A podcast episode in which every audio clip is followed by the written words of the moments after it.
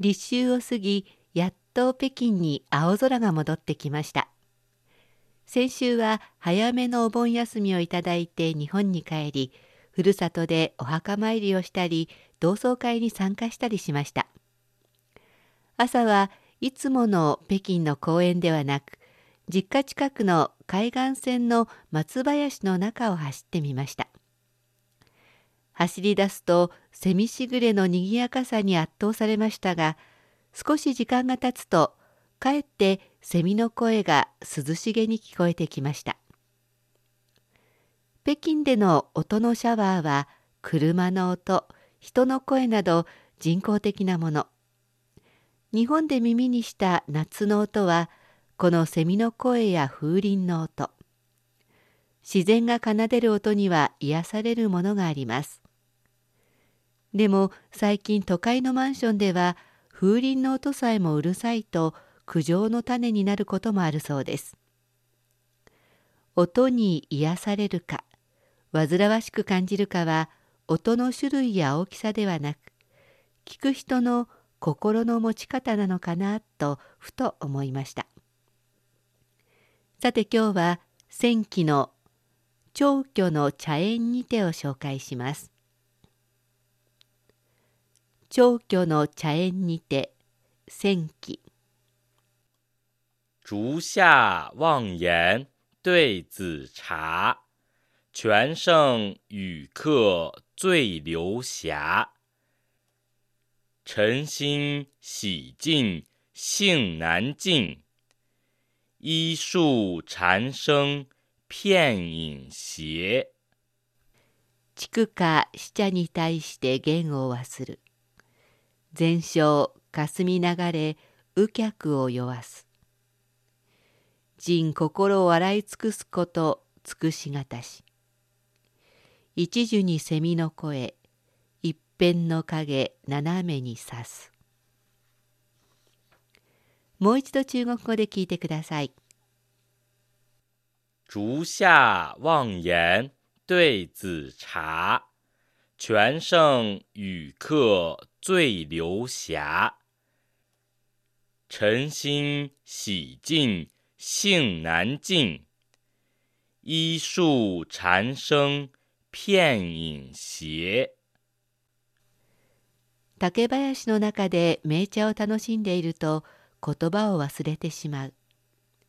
爽やかなすべての景色に霞が漂い仙人たちを酔わせる。俗世の雑念を洗い尽くすのは難しい。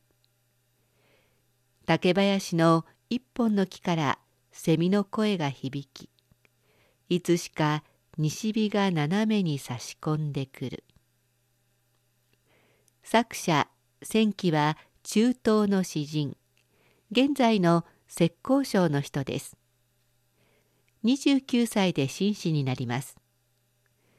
唐の大暦年間に詩壇の中心を占めていた詩人グループである大暦の十歳詩の一人で自然の景色を詩にするのに長けていました。また当時はお茶文化が貴族から庶民まで行き渡りお酒の代わりにお茶での宴会茶宴も開かれていました。タイトルの「超巨の茶宴にて」は超巨という人を招いた茶宴という意味です冒頭に竹か竹の下と言っていますから茶園の場所が竹林の中だったことがわかります。紫の茶と書く死茶は当時皇帝への献上茶だったお茶の名前です。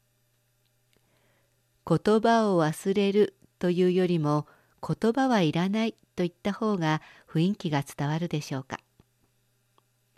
すべてかつ全章はすべての美しい景色かつ章は名称旧跡の章です。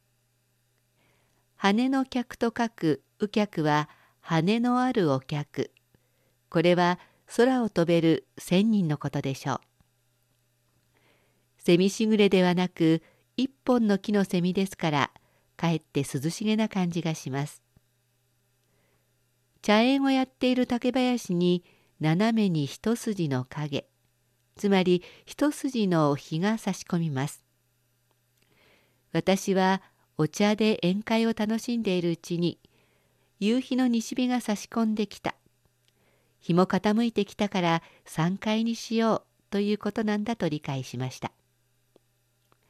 暑い日夕方まで竹林でお茶を楽しみ涼しくなってから3階風流な納涼会に思えて羨ましく感じました。